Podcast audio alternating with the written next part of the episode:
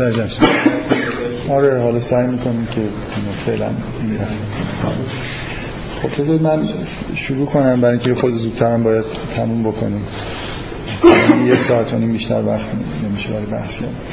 اگه یادتون باشه جلسه آخر بحثمون رسیده بود به مسئله تحریف. حالا من مناسبتش چی بود که وارد بحث تحریف شدیم میگم، یه خوردم بحثایی که جلسه قبل گفتم و یادآوری میکنم و این جلسه عملا یه خود وارد بحث تحریف خود قرآن میخوام بشم، که تا چه حد میتونیم مطمئن باشیم که استدلال داریم که قرآن تحریف نشده و از این بحث. خب مناسبت بحث تحریف توی جلسات یهودیت این بود که من چندین بار به دلایل مختلف این در واقع تاکید کردم که یهودی‌ها بی نهایت وابستن به متون تاریخی خودشون، کتاب‌های مقدسشون و الی آخر، و خیلی از حرفایی که دارن میزنن در واقع به نوعی برمیگرده به پذیرفتن وقایع تاریخی که معتقدن اتفاق افتاده، که بیشتر از هر چیزی متکی به خود متناست. بنابراین حالا به این دلایل براشون مهمه که متن تحریف شده نباشه. من جلسه گذشته یه نوع در واقع استدلالی که یهودی‌ها میکنن برای اینکه متن‌هاشون تحریف شده نیست رو گفتم، از مشابهش رو در مورد قرآن هم مسلمان‌ها میگن و به نظر من اصولا اینجور استدلال کردن استدلال درستی نیست که یهودی‌ها بگن که مسلمان‌ها. اساس استدلال اینه که مثلا چطور ممکنه خداوند کلام خودشو برای هدایت بشر بفرسته، بعد اجازه بده که این کلام تحریف بشه و عملا هدایت از بین بره؟ مثلا حالا اینکه صورت کلیشه چجوری میشه بیان کرد، شاید بیانهای مختلفی بشه براش آورد، شاید خورده فلسفی تر بتونیم بکنیمش یا جنبه‌های دینیشو تقویت بکنیم، ولی به هر حال اساس در واقع استدلال اینه که خداوند اجازه نمیده که کلامش تحریف بشه. بعد مثلا مسلمان‌ها به خود آیات قرآن استناد میکنن که چون در قرآن آیه‌ای هست، آیاتی هست به این مضمون که خداوند ذکر رو نازل کرده و حفظش میکنه، بنابراین خداوند در قرآن داره میگه که قرآن تحریف پذیر نیست. من وارد این بحث نشدم چون نمیخوام خیلی در واقع حالا متمرکز بشم روی ادعاهای مسلمان‌ها، بیشتر ادعای یهودی‌ها مد نظرم بود، اینکه واقعا از نظر تفسیری این آیه اصلا معنی رو داره یا نداره. با فرض اینکه داشته باشه و خود این آیه جزء آیاتی نباشه که تحریف شده باشه، باز من سعی کردم بگم که این نوع استدلال اصولا استدلال درستی نیست. یعنی اینکه شما، حالا من دلایل جلسه قبل نمیخوام کاملا تکرار بکنم، ولی اینکه بگیم که خداوند هدایت رو نازل کرده، بعد جز وظایف خداوندم هست که نذاره مردم این کتاب رو تحریف بکنن، طوری که حالا یهودی‌ها هم شاید مد نظرشون باشه که همچین اتفاقی برای تورات میبایست افتاده باشه، ولی اینکه همه قرائن دال بر اینکه نیفتاده، یه همچین اتفاقی برای مثلا تورات نیفتاده، ولی به هر حال من میخوام بگم اصولا این استنتاج از نظر منطقی اشکال داره. حالا به اندازه کافی جلسات قبل بحث کردیم. یه نکته‌ای که تو اون جلسه مطرح شد اینه که اگه شما فرض بکنید که مثلا من اشاره کردم به تاریخ خود تورات و اعتقادی که بنی اسرائیل در مورد خود تورات دارن، که در مواقعی که در تاریخ بنی اسرائیل پیش اومده که بنی اسرائیل خیلی منحرف شدن و مشرک شدن، کتابشون گم شده، تابوت عهدشون گم شده، بعد دوباره که مثلا درستکار شدن، توبه کردن، نسخه هایی از تورات که مفقود شده بود پیدا شده و الی آخر. ما مسلمون ها هم اگر اون استدلال، بنابراین اون استدلال کلی اگر چیزی رو هم ثابت بکنه، اینو اینو ثابت نمی‌کنه که اگه مردم خیلی بد کار بشن همچنان قرآن باید بینشون باشه. مثل ممکنه شما بگید که حد اکثر اینو ثابت میکنه که باید یه نسخه‌ای که یه روز بتونه پیدا بشه و یا یه جور رجوع به قرآن اصلی امکانش باقی مونده باشه. یعنی اگه مردم منحرف شده باشن از تعلیمات قرآن، خب شاید اتفاقی شبیه این بیفت افتاده باشه که نسخه های واقعی از قرآن مثلا وجود داره ولی فعلا در درس ما نیست. بفرمایید. این شباهت همون دفعه می دفعه میکنم با بحثی که در مورد غیبت میشه. یعنی خیلی استدلال شبیه همین و اونجا هم خب مثلا همین سوالو جواب میدن که حجت خودش چجوری، مثلا این حجت مثلا یک چیزی وجود داره ولی مثلا شما الان باش ارتباط محترم ندارید. بعد این استدلالی که هدایت خدا اگه مثلا اینجوری بخوام بگم یک جایی وجود داره ولی شما ارتباط محترم ندارید. فکر کنم که حتی میگم متنوع زرش حتی این مسئله هم وجود داره. آره، من نکته‌ای که من به نظرم اساسیه اینه که شما اگه وظیفه‌ای برای خداوند بخواید قائل بشید که خود مثلا چرا خداوند هدایت رو باید حفظ بکنه؟ برای اینکه همه انسان‌هایی که مثلا به این دنیا میان جزء حقوقشونه که هدایت بهشون برسه. پس اگه قرآن تحریف شده باشه، قرآن تا اون موقعی که تحریف نشدهش باقی بود به یه عده از انسان‌ها میرسید. حالا ما جزو محرومین هستیم و خداوند وظیفه خودش رو از نظر هدایت در مورد ما اجرا نکرد، چون وعده داده بود که ما رو هدایت می‌کنه. من دفعه قبل گفتم اولا خیلی از آسیبایی که همین الان از اجتماع از ژن‌هامون بهمون میرسه مربوط به اجدادمون میشه. بنابراین اینکه اگه اجداد ما کوتاهی کردن و یه مشکلات پیش اومده، حالا ما این مشکلات بهمون به ارث برسه، این خیلی نکته مهمی نیست. خداوند انبیا رو فرستاده، اون کاری که باید میکرده کرده. حالا نسل بشر اصولاً در مقابل خدا خداوند در مقابل نسل در مورد بشر یه چیزی داشته، نه در مورد تک تک انسان‌ها. این که و نکته اساسی اینه که اصولاً هدایت به آدم‌ها در حال حاضر اگه قرآن تحریفی نشده باشه، شما اینو بپذیرید، نود و نه درصد مردم هدایت رو از قرآن دریافت نمی‌کنن. اصلا قرآن رو نمیخونن، اگه بخوننم هیچ با اون جنبه‌های هدایتیش ارتباط ندارن. من میخوام بگم این خیلی همچین استدلال ابسترکتیه، انگار که ما توی کره مریخ داریم زندگی میکنیم. واقعا دنیا رو نگاه کنید، این قرآن چه تعریف شده باشه چه نشده باشه، چند درصد مردم دارن با این مثلا مواجهه با قرآن هدایت میشن. و نکته اساسی اینه که ما چقدر قرآن رو همین الان خوب داریم میفهمیم. اون چیزی که به ما میرسه فهم ما از قرآنه. اگه قرآن تحریف نشده باشه ولی ما داریم کاملا بد میفهمیمش، خدا اینجا هم باید دخالت بکنه و برای اینکه هدایت به ما برسه یه کاری بکنه که ما قرآن رو خوب بفهمیم. من میخوام بگم تبعاتی داره اینجور استدلال کردن که اصولا آدم وارد فضاهای غیر واقعی میکنه، همون جوری که به نظر من سایر ادیان توی فهم فضاهای غیر واقعی دارن زندگی میکنن. یعنی شما مثلا این استدلالا رو از یهودی‌ها میشنوید که تورات نمیتونه تحریف شده باشه و هزاران دلیل وجود داره که تورات تحریف شده، ولی اینا رو دیگه یه نمیتونه تحریف شده باشه یه فلسفی ابسترکت مثلا تو ذهنشون میارن و بعد واقعیت‌ها رو دیگه نگاه نمیکنن. من من چیزی که میخوام بگم اینی که ما مثل یهودی‌ها توی موقعیتی هستیم که اگه بخوایم حرف از این بزنیم که قرآن تحریف شده یا نشده، هیچ راهی نداریم به غیر از این که به واقعیت‌ها رجوع بکنیم.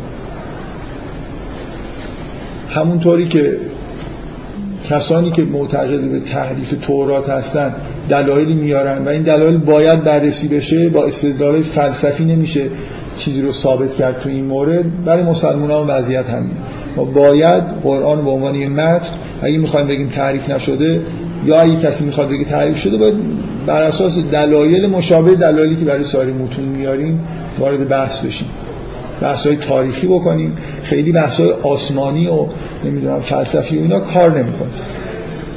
من سعی کردم که این این نوع استدلالا رو یه مقدار تضعیف بکنم. حالا نمیخوام بگم که هیچ به اصطلاح محلی از اعراب ندارن، هیچ چیزی رو ثابت نمی‌کنن، ولی به نظر نمیرسه که بشه خیلی پشتیبانی جدی از اینجور استدلالا برای یه کتابی که داریم در موردش بحث میکنیم.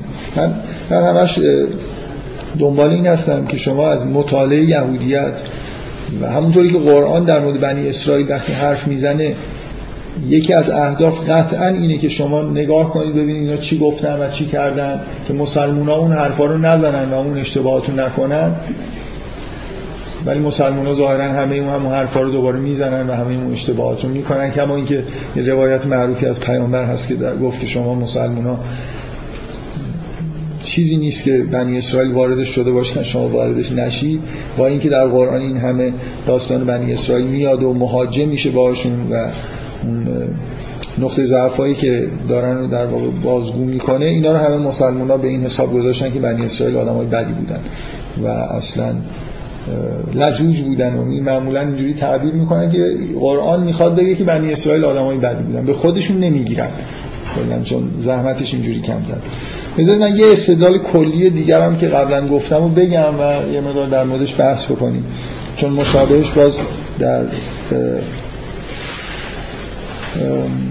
بحثایی که مسلمان‌ها میکنن در مورد قرآن هم میاد. من میخوام سعی کنم بگم که اینجور استدلال کردن هم استدلال خوبی نیست. یه استدلال برای عدم تحریف تورات اینه که در هزار سال بعد از تورات حداقل این اعتقاد مشترک بین همه ادیانه که خداوند در بنی اسرائیل پیامبرانی رو مبعوث میکرد. اگه تورات نسخه اصلیش از بین رفته، اگه تورات تحریف شده است، چیزی ازش باقی نمونده، چطور این پیامبران اقدامی نمیکردن، چیزی نمیگفتن، تورات رو احیا نمیکردن و الی آخر. عیناً همین استدلال مسلمان‌ها میکنن، شیعیان هم مخصوصا این حرفو میزنن که اگه قرآن تحریف شده بود ائمه میبایست کاری میکردن، چیزی میگفتن. ما مثلا روایات اطمینان بخشی از ائمه داریم که میگن که مثلا این قرآن رو با همین هفت قرائتش بخونید فرق نمیکنه، اون همه از خداست و این بحثا این شکل. بنابراین چون ائمه بودن قرآن جمع شد خونده میشد و ائمه اقدامی نکردن، پس نسخه‌ای که از قرآن به دست ما رسیده درست. خب اگه این استدلال برای مسلمان‌ها کار کنه، برای یهودیان باید کار کنه دیگه. حضرت زکریا رو شما قبول دارید که تا قبل از ظهور مسیح بود، حضرت یحیی بود، اینا کمتر به نظر میرسه در مورد تحریف شدن تورات خیلی وارد درگیری با سایرین شده, شده باشن. من فکر میکنم که اگه یه ذره اعتماد بکنیم به داستانهایی که تو انجیل نقل شده یا حتی تو خود متن قرآن اشارهایی که هست، به نظر میرسه که آرامشی وجود داشته. به هر حال شما میبینید که مسیح از تورات چیزهایی نقل میکنه، استدلال میکنه و یه جور روایات مسیحی میگن که مسیح در آیین شنبه تورات رو مثلا قرائت کرده، همون تورات به همون معنایی که دست یهودیا بوده. بفرمایید. یکم من مشکوکم به این قسمت هایی که نمیفهمم. اولا سنداش یکم جدا همون چیزی که ما در اصل سوال داریم، مثلا نمیگیم که خب چیزی که تو اگر قرآن رو این دفعه بگیریم دیگه مثلا اینو خیلی رابطه خوبی هم با پیامبران نداشتن دیگه. آره ببین نکته اینه، نکته اصولا به نظر من اینه که استدلالی که شیعیان میکنن و استدلالی که یهودیان میکنن، هر دوتاش فکر میکنم این مسئله در واقع توشون وجود داره. پیامبران یا ائمه چقدر به اصطلاح اتوریته داشتن، چقدر میتونستن جلوی یه چیزایی رو بگیرن؟ آیا اولویت‌های دیگه‌ای وجود نداشت؟ به نظر میرسه پیامبران بنی اسرائیل وقتی که یه قومی مشرک شده، مسئله این که کتابشون کتاب کلمه به کلمه عین کلام موسی هست یعنی خیلی چیز فرعیه. تمام پیامبران بنی اسرائیل که می اومدن درگیری اصلیشون با مسئله شرک بود. اینا به وضوح بت‌هایی می ساختن، می پرستیدن. توی دورانی از تاریخ بنی اسرائیل به طور مداوم این اتفاق افتاده که آیین‌های بت پرستانه که می دونستن توی کتابشون نیست.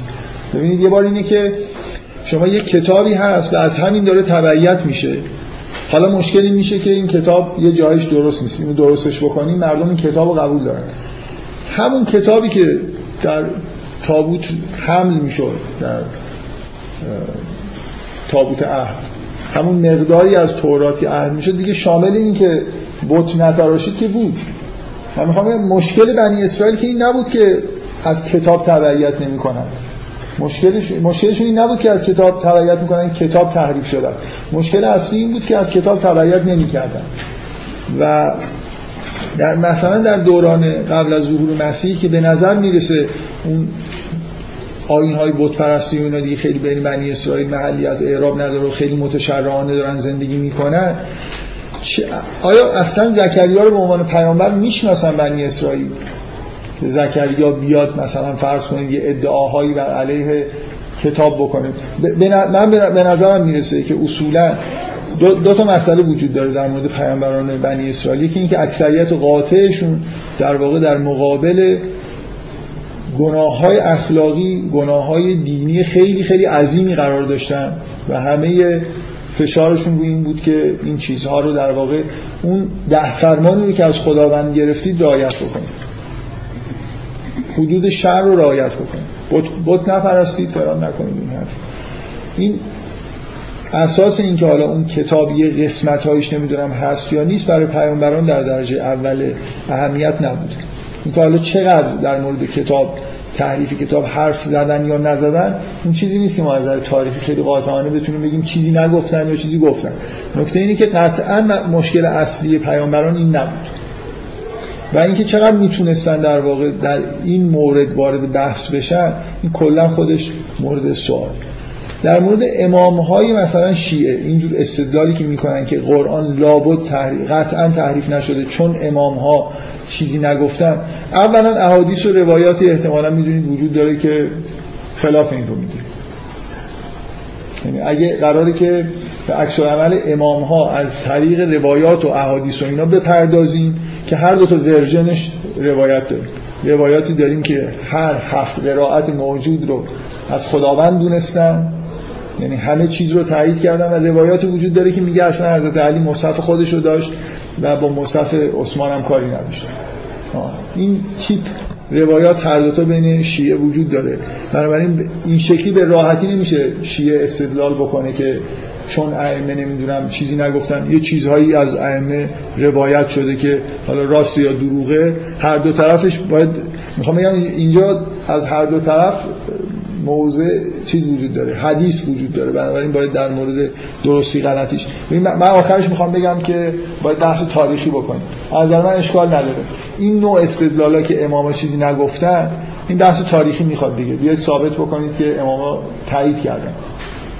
من یه جور قاطعانه فکر میکنم میشه بیان کرد که اون روایاتی که هست که اماما هر هفت قرائت رو تایید کردن قطعاً جعلی هست به دلایلی به دلایلی حالا من نمیخوام وارد بحثش بشم، به دلایلی که خیلی هم جنبه بررسی متون و اینا نداره، برای اینکه اصلا این اصطلاح هفت قرائت و اینا مال قرن سوم چهارم به نظر میرسه هست. بنابراین این اینکه امام جعفر صادق گفته باشه هفت قرائت نمیدونم همش از خداست، یه جوری به نظر میرسه باید این روایات بعد از ماجرای ابن مجاهد و نمیدونم بحث از هفت قرائت و اینا کسی درست کرده باشه. نمیدونم موضع من روشنه یا نه، اینکه من اصولا فکر میکنم که ه... ه... کتاب مقدس در تحریف یا عدم تحریفش نه با استدلال فلسفی، نه با استدلالی که از درون خود اون متن در میاد، و نه با اینجور بحثایی که نمیدونم یه عده‌ای بودن آدمای مقدسی بودن پس چرا چیزی نگفتن. این این حرفای کلی اگه برای مسلمان‌ها درست باشه، برای شیعیان درست باشه، برای یهودی‌ها می استدلال هست. یه استدلالی باید بیاریم که مورد قبول عقل سلیم قرار بگیره، بدون فلسفه، بدون نمیدونم این بحثای دینی که به نظر نمیرسه که در این مورد کار بکنن. من در اون موضوعم اینه، دارم سعی میکنم اون استدلالایی که غیر تاریخی هستن رو بگم که خیلی معتبر نیستن، چون در اون مهم نیست، چون نهایتا میخوام برم به سمت این که بگم به اندازه کافی دلایل تاریخی وجود داره که قرآن به یه معنای خیلی مثلا کلی تحریف نشده. اینی که هی این حرفا رو میگم اینا خیلی معتبر نیستن، در اینکه با نتیجهشون مخالف نیستن. در حال ممکنه یه نفرم حالا یه ورژنای این استدلال رو بیاره، یه چیزایی رو هم بتونه ثابت بکنه. من فعلا میخوام بگم که اینا رو بذاریم کنار. به نظر میاد مشکل داره، حتی اگه مشکل نداشته باشه بهتره که از شما اگه بتونید یه استدلالایی بیارید که برای دیندارها و غیر دیندارها کار بکنه، توی محیط آکادمیک هم بتونید مطرح بکنید، خب چرا اینجور استدلال رو نیارید؟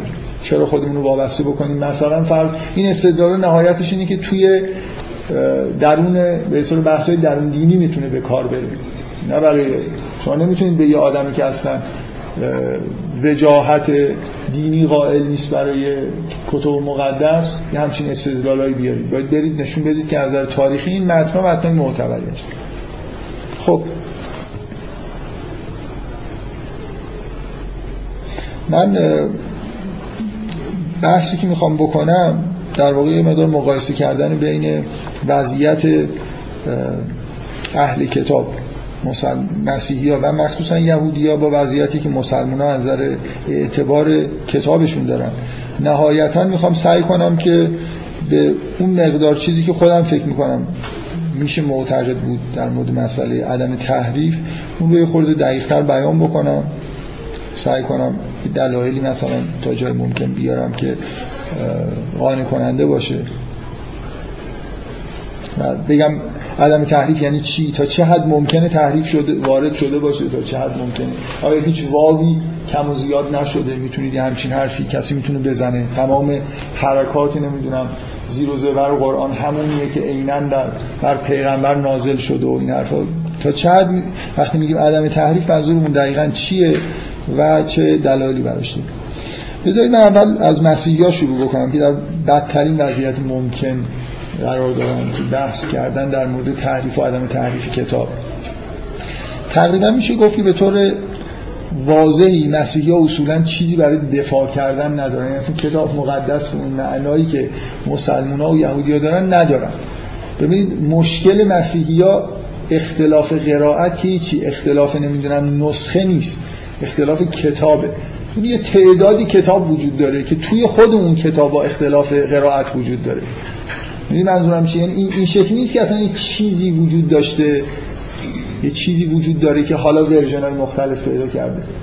انواع و اقسام انجیل وجود داره، انواع و اقسام داکیومنت‌هایی وجود داره مربوط به مثلا افرادی که در قرن اول مسیحی زندگی می‌کردن مثل پولس که حالا یه بخشی از اینا جمع‌آوری شده و عنوان کتاب مقدس عهد جدید برای مسیحی‌ها گرفته.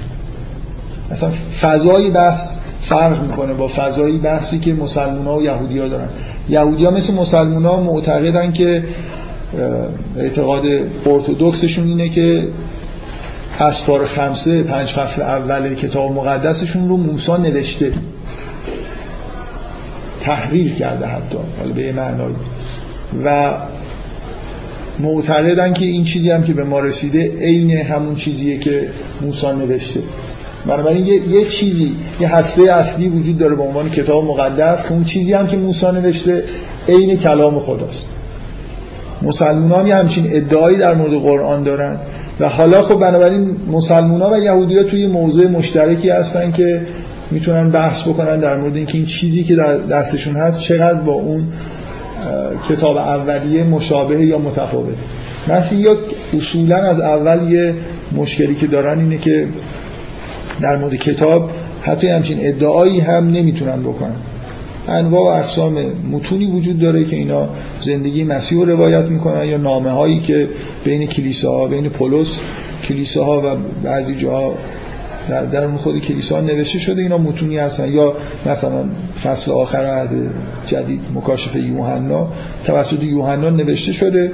حالا اینکه مسیحی‌ها معتقدن که اینجا روح القدس دخالت کرده در نوشته شدن این کتاب ها و اینا، خب این دیگه خیلی اعتقاد متأخریه بین مسیحی ها، یه مقدار فرق میکنه با اون نوع در واقع اعتقاد این که من بگم که یه کتابی از ابتدای اصلا نبوت وحی شده حالا به موسی یا به پیامبر ما و اینکه حالا این حفظ شده یا نشده.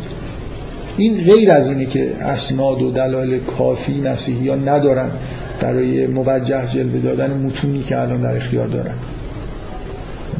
یه قدم اصولاً با مسلمان‌ها و یهودی‌ها فاصله دارن.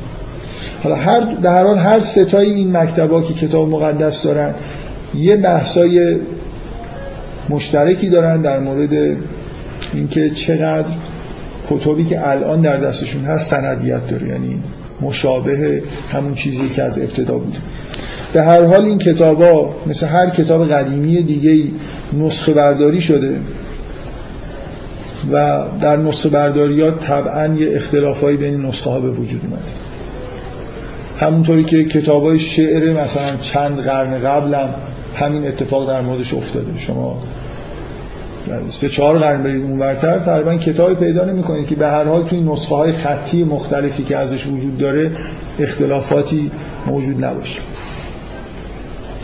این بحث‌های این شکلی در واقع نقد متنی در مورد همه کتاب‌ها از جمله کتب مقدس یکسان میتونه به کار بره. من هدفم اینه بگم که از این دیدگاه که نگاه می‌کنیم تورات چقدر اعتبار داره، قرآن چقدر اعتبار داره و اینا رو با هم دیگه مقایسه بکنیم و در مورد قرآن سعی کنیم به نتیجه برسیم که این بحث در مورد تحریف آدم تحریف قرآن مثل یه حاشیه، یه بحث حاشیه‌ای توی بحث یهودیت لزومی نداشت واردش بشیم، ولی چون بحث مهمیه طبعا جای خوبیه که حالا که در مورد ادعاهای یهودی‌ها داریم بحث می‌کنیم ادعای مشابه مسلمان‌ها هم در موردش صحبت می‌کنیم. سعی میکنم تو این جلسه این بحث رو به جایی برسونم که دیگه خیلی ادامه پیدا نکنه.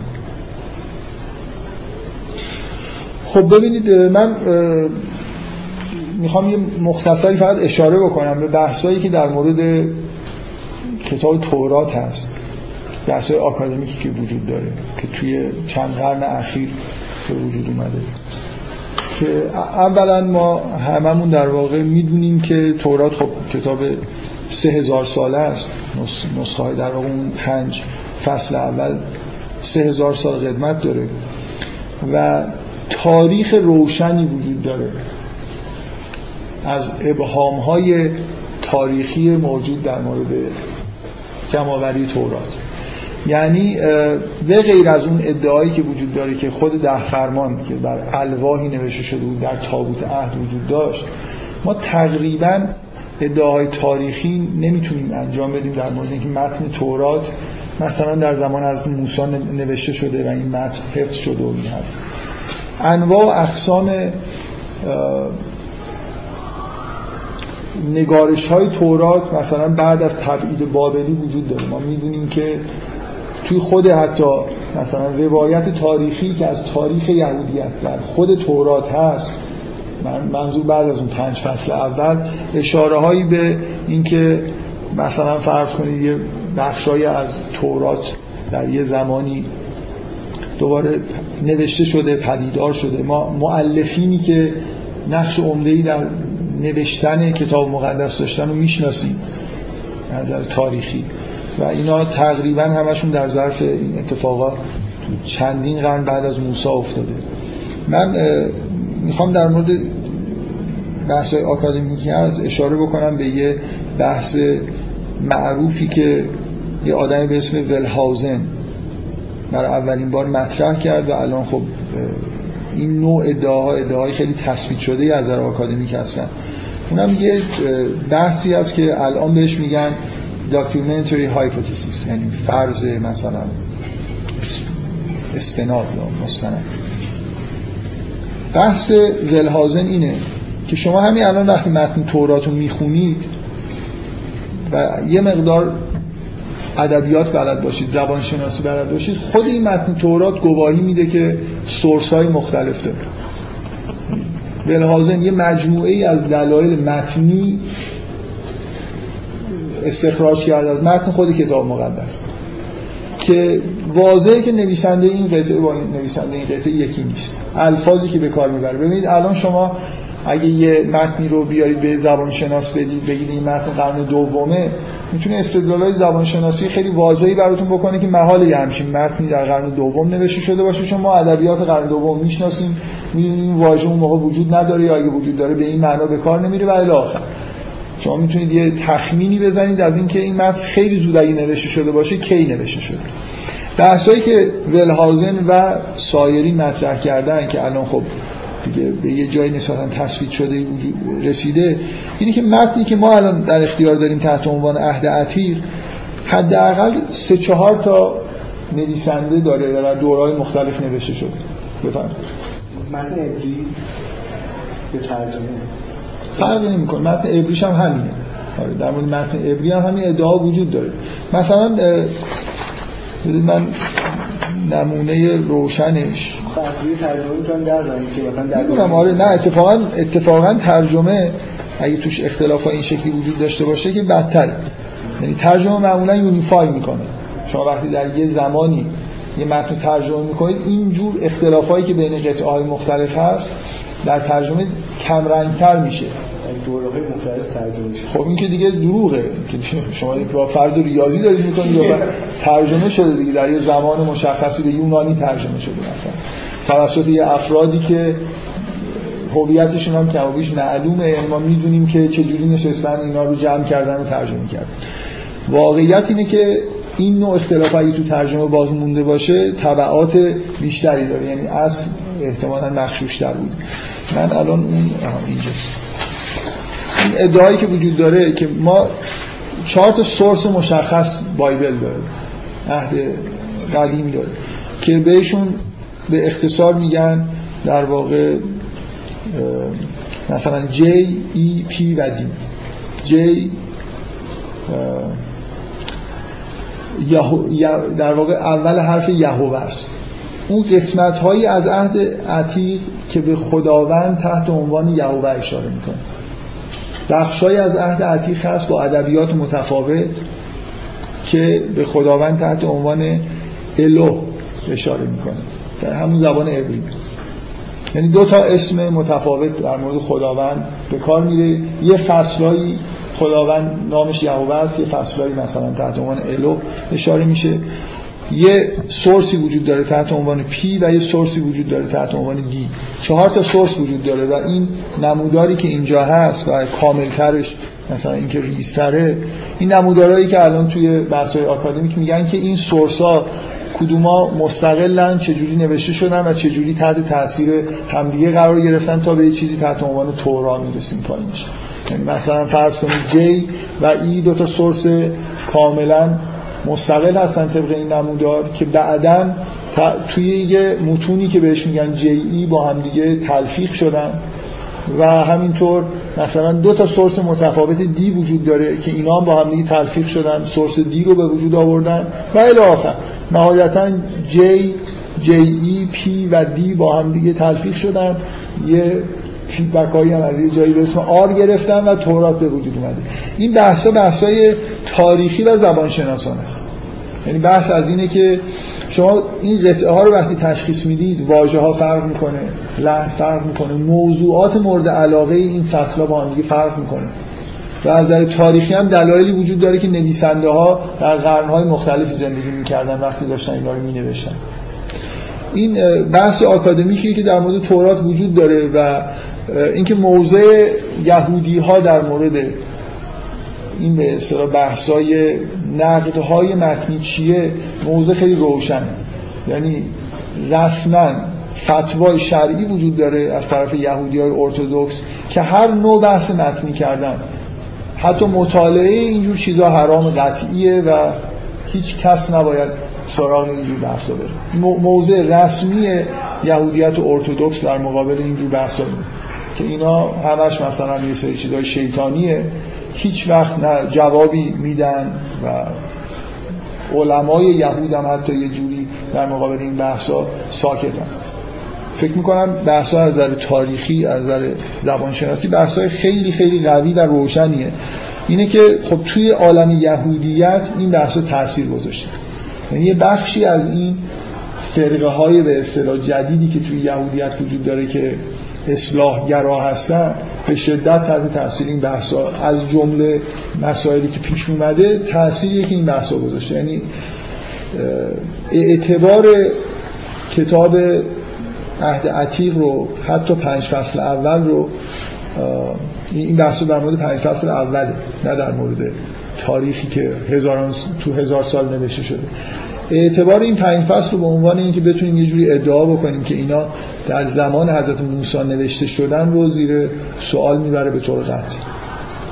اینا یه مجموعه از بحث‌های تاریخیه. من فقط عنوانا رو بهتون گفتم، حالا اگه کسی میخواد بیشتر مطالعه بکنه به اندازه کافی در مورد این موضوع توی اینترنت و کتاب و اینا میتونید پیدا بکنید. بحث پروتکشن ها رو میاد منظر قرآن بیاد، یعنی چه توضیح نرمال باید داشته باشه؟ یعنی اینکه شما در مورد قرآن بیاید همین بحثا رو باید اگه کسی مطرح بکنه شما بگید که آقا قرآن مثلا فرض کنید که حالا در سراسرش که خداوند الله، در اون مورد نمیتونید چیزی بگید، ولی بیاید بگید که این قسمت قرآن با اون قسمت قرآن اگه از نظر زبان شناسی مثلا به نظر نمیاد در قرن اول چیز نوشته شده باشه، خب بیاد ادعا بکنی یه نفر اگه بحثای مشابه در من ببین مثلا حرفم اینه باید آماده مسلمان‌ها باید آماده این باشن که این چیزا رو تحریم نکنن. یعنی اگه نمیدونم اینکه ما در قرآن یه آیه‌ای هست که میگه قرآن هم حفظ شده، پس دیگه هر کسی غیر این بگه ما اصلا جوابش هم نمیدیم، اینجوری نباید برخورد کرد. الان بحث روشنی مشابهین در مورد قرآن وجود نداره. یه مقداری بحثایی وجود داره در مورد تفاوت آیات مکی و مدنی.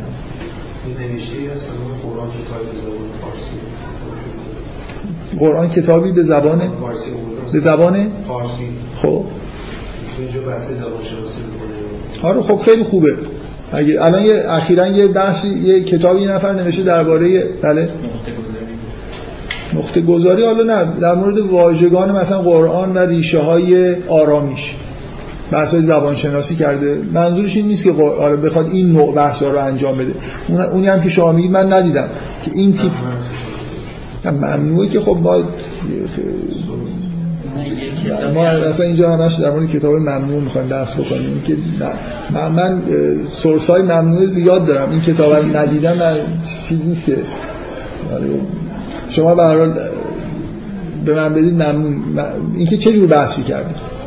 آیا بحث در مورد اینه که مثلا فرض کنید این واژگان واژگان قرن اول هست، واژگان قرن اول نیست؟ اینجا بحثایی که در مورد تورات وجود داره به هر حال حرفم اینه این بحثا بحثای قدرتمندیه و اگه در مورد کتابی ادعای سندیت وجود داره که این در سه هزار سال پیش خدمت داره، اگه نسخه های قدیمی نداریم برای تورات، اگه شما این نسخه رو ثابت بکنید که این سه هزار سال قدمت داره که خب مشکل تا حدود زیادی حله. وقتی که همچین نسخه های وجود نداره نمیتونید از نظر تاریخی ثابت بکنید و اشکالات اینجوری وجود داره. خب به هر حال این یه بحثیه که آکادمیکی جلوش نمیشه گرفت و در مورد قرآن هم باید همین بحثا اگه انجام شد جواب بحثا رو در واقع به طور آکادمیک بدیم، نه با یه بحث فلسفی درون دینی بگیم خب این حرفا رو گوش ندید. این چیزایی که دیدم اینه که یک کسی که الان با اسم مستعار داره کار میکنه یک کتابی در آورده، من از یه نفر یعنی این نفر دیگه برام تعریف کرد اینو که گفتش که روی یه قسمتی از قرآن رو برداشته گفته که شما قبول دارید که نقطه گذاری خیلی بدتر انجام شده توی قرآن یعنی و اومده نقطه گذاری رو عوض کرده. این همین کتابیه فکر میکنم که در مورد ریشه های آرامی بحث کرده.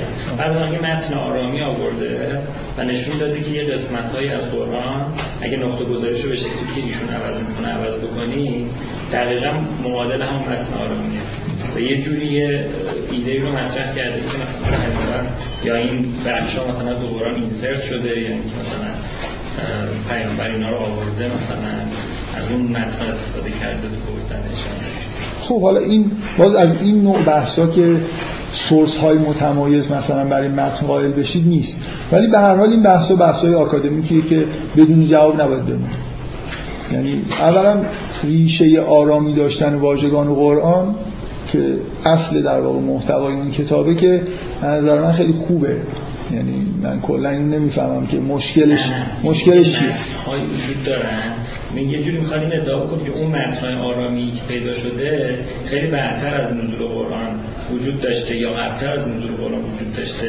قبل‌تر قبل‌تر وجود داشته و یه جورایی می‌خوام اینو نشون بده که قرآن مثلا اینجوری که شما میگید پیامبر یه چیزی معصوم و وحی مثلا داره نازل میشه اینا رو بررسی سوال می‌کنه.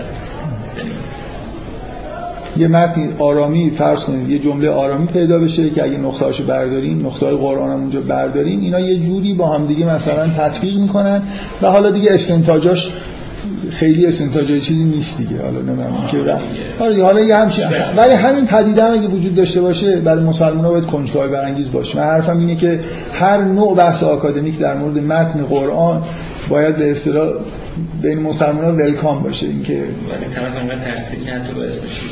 خب بله، مسلمان‌ها متاسفانه تو این موضع نیستن. مسلمان‌ها تو موضع یه مقدار اکثریتشون اینجوری هستن، نه همشون، باز به هر حال مبارزه طلبی در مورد بحث‌های آکادمیک در مورد متن قرآن من دیدم که بین مسلمان‌ها وجود داره. یعنی با اعتماد به نفس میگم بیاید همون حرفای مشابه توراتی دارید در مورد قرآن بزنید. این شکلی نیست که آکادمیسیان هایی وجود نداشته باشن بین مسلمان‌ها که خیلی در واقع موضع شبیه یهودی‌ها بگیرن، بگن که این بحث‌ها رو نباید در کتاب در مورد کتاب مقدس کرد.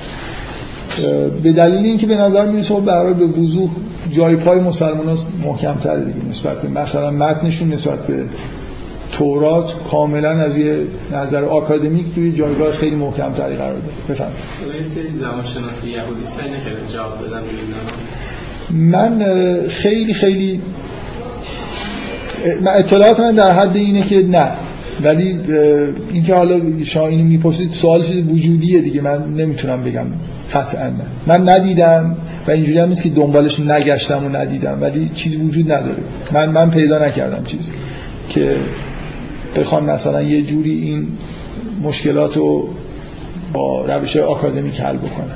این رو بحث همون که اگه خیلی وقتی خیلی علمی میشه قضیه، اگه که ما صلاحیت و بحث کردنش با موضوع رو نداریم چی میشه قضیه؟ یعنی واقعا الان ما داریم اعتماد میکنیم به حرف یه سری آدمی که توریسیان بودن یه حرفای زدن، یا اینکه اینقدر استدلالشون کلیه که ما مثلا رو میفهمیم. نه استدلال این استدلالا رو نه استدلال نه اینو استدلالایی که در مورد تورات وجود داره به راحتی قابل فهمه. یعنی شما هر متنی در این مورد بخونید استدلال خیلی روشنیه در مورد اختلافات بین مثلا ادبیات همین پنج فصل همراه با خیلی جزئیات دیگه. اینکه یعنی نشانه ها فقط این نیست که بعضی از واژه ها فرق میکنه، نشانه ها اینه که تو این پنج فصل عیناً نسخه برداری شده از هم دیگه. یعنی متأخر بودن یکی نسبت به یکی دیگه به وضوح مثلا قابل دیتکت کردنه و خیلی چیزهای دیگه. اختلافاتی که وجود داره توی یه روایتی که اینجا هست که مثلا برخلاف اون چیزی که اونجا گفته شده، از این نوع بحث است. یعنی این قطعه ها رو سعی میکنن که استخراج کنن، بگن که تورات در یه زمان توسط یه نفر نوشته نشده، به وضوح به دلیل این دلایل ساده‌ای که وجود داره. حداقل چهار قطعه منبع سورس مختلف برای تورات قابل تشخیصه. این شکلی نیست که ما بحث‌های خیلی عجیب و غریب مثلا زبان شناسی باشه، بحث‌های کاملا ملموسیه که قابل گفتن به آدمی غیر متخصص هم هست. خب این نکته در مورد تورات که یه همچین بحثایی در مورد تورات وجود داره. حالا من حرفم اینه که مشابهش در مورد قرآن هم هر بحثی که وجود داره باید باش مواجه بشه دیگه. در مورد تورات بحثایی که وجود داره از نوع مقایسه خود متن با خودشه. یعنی مثلا فرض کنید ده ها مورد حداقل وجود داره. شما میتونید تو متن تورات مثلا ناسازگاری پیدا بکنید بین حرفایی که زده میشه که بعضیاش خیلی چیزای ساده‌ایه. مثلا فرض کنید طوفان نوح. این دقیقاً اینا جزء همین استدلالایی هم هست که این قطعه ها چجوری کنار هم قرار گرفتن برای اینکه مثلا سورس‌های مختلف داره. ولی مثلا فرض کنید طوفان نوح عیناً در قرآن گفت در تورات گفته میشه که چهل روز طول کشیده، عیناً گفته میشه که صد و پنجاه روز طول کشیده. و یا مثلا فرض کنید در مورد اینکه حضرت ابراهیم وقتی که بعد از مرگ پدرش اونجا رو ترک کرده یا قبل از مرگ پدرش، تناقض وجود داره توی متن همین فصلایی که بهش میگیم تورات. و ده ها مورد این شکلی، موردایی که یه چیزهایی ذکر میشه، نه اینکه به این استدلال بکنیم که این حرفایی که داره زده میشه معقوله یا نامعقوله.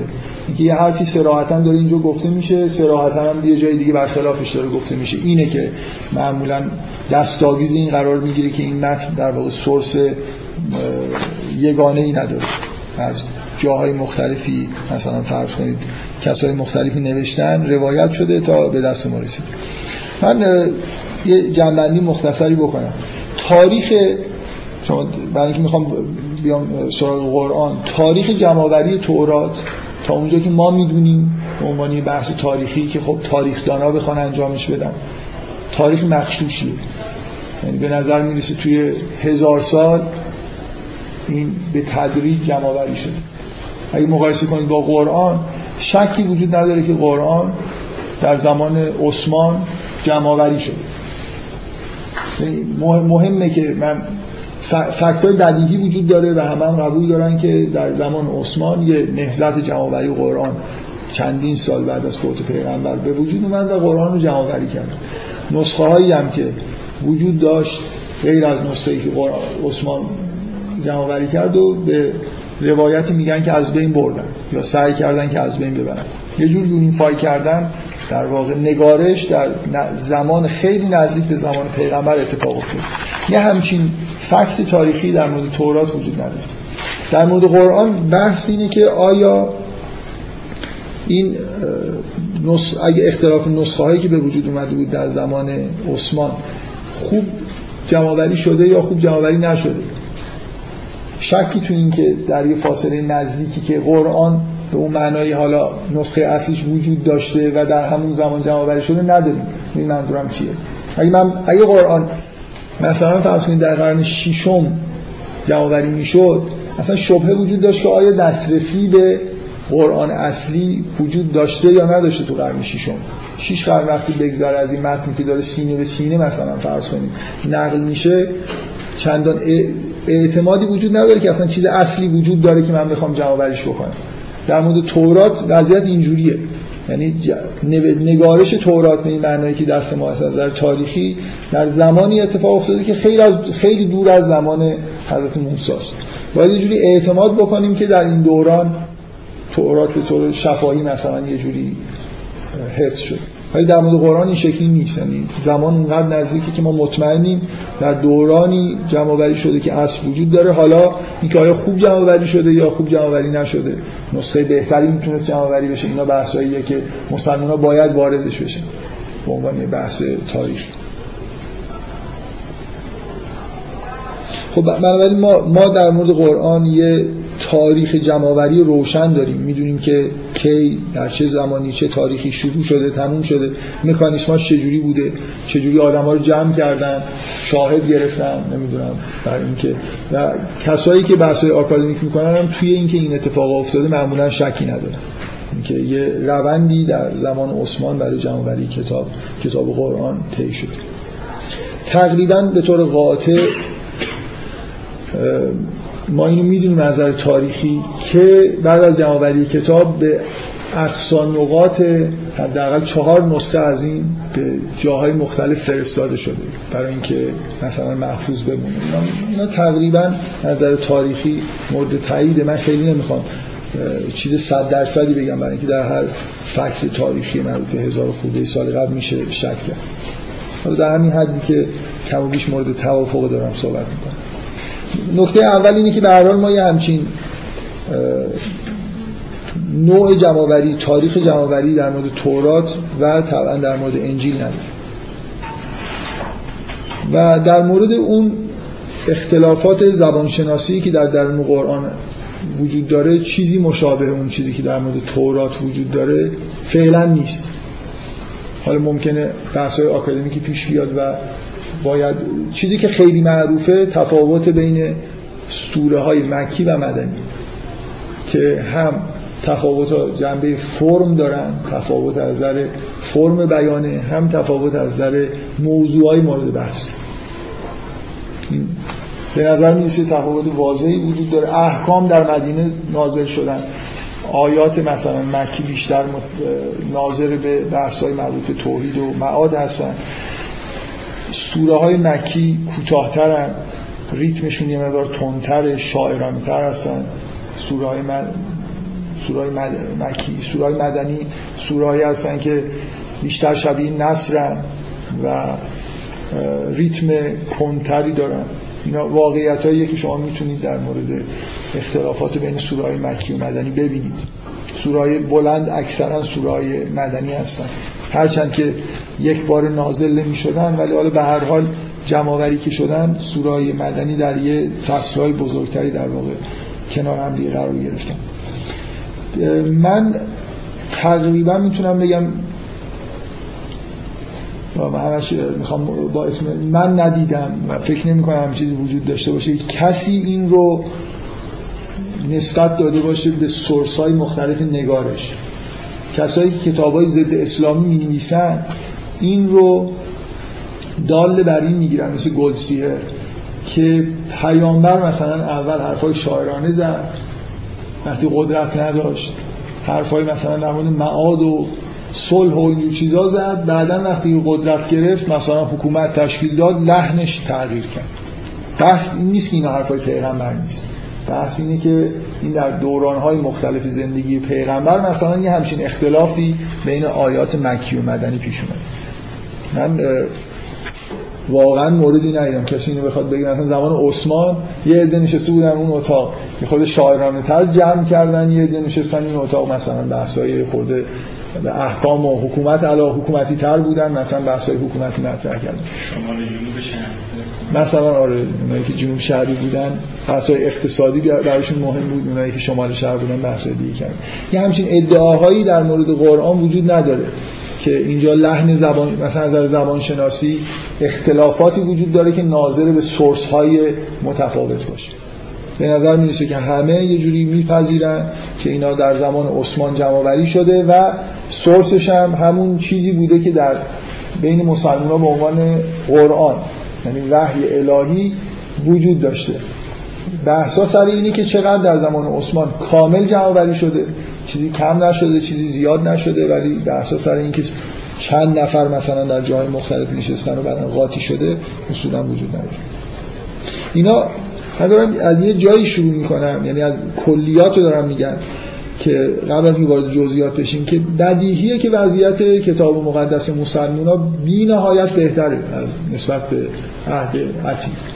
یعنی همونقدر که اونا سه هزار سال قبلن، این هزار و چهارصد سال قبله و به نظر میاد تو برای این فاصله هزار و ششصد سال باید اوضاع رو بهتر کرده باشه، واقعیت اینه که اوضاع خیلی بهتر، یعنی خیلی سریع جمع‌آوری شده، سورس‌های متفاوت نداره و فقط ممکنه کم و زیاد شده باشه توسط همون منبعی که اونجا داره جمع‌آوری میشه. بعضی از ادعاهایی وجود داره نبودن مثلا یه بخشایی از قرآن توی قرآن عثمانه و از این دست، نه اینکه نشسته باشن مثلا افراد مختلف هر بحثای خ...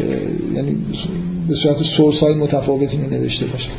زمان طولانی هم طول نکشیده، خیلی مجتمع و نزدیک به زمان پیامبر صورت گرفت. ولی بحث‌های شبیه این کانس... ناسازگاری درونی قرآن خب میتونن مطرح بکنن.